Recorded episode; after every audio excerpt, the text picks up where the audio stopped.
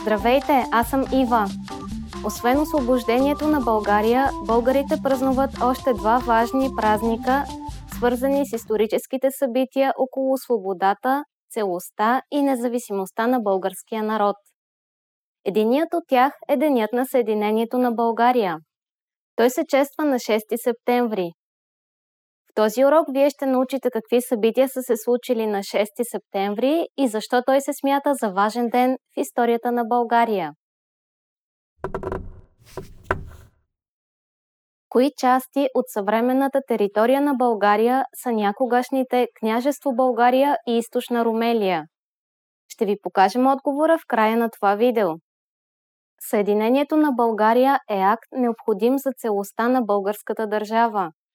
Берлинският договор от 1878 година постановява разделението на България на княжество България и източна Румелия. По този начин договорът фактически разкъсва националното единство на българския народ. Българите обаче не се примиряват с това разделение и започват действия за присъединяването на източна Румелия, която според договора е автономна провинция под властта на Османската империя към княжество България. Съединението на България е ръководено от така нареченият Български таен централен революционен комитет – или съкратено БТЦРК. Определени градове в източна Румелия се вдигат на бунт и това води до военен преврат на 6 септември 1885 година. Този преврат получава подкрепа от княз Александър I, първият български княз след освобождението на България.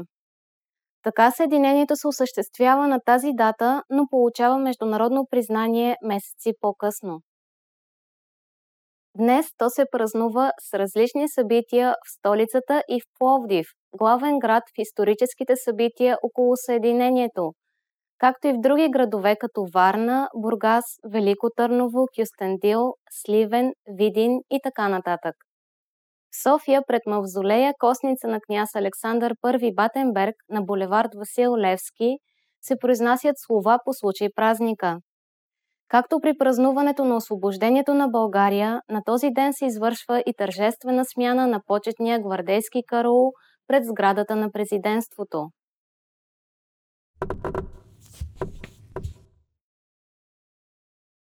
На 6 септември само формално се установява управлението на източна Румелия от княз Александър I.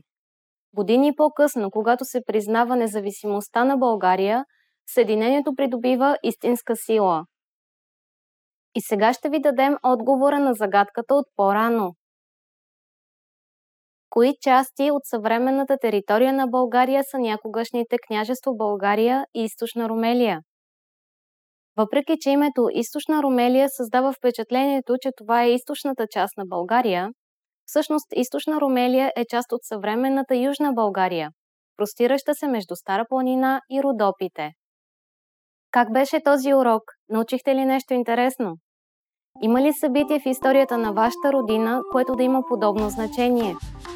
Оставете коментар за нас на bulgarianpod101.com. И така до следващия урок!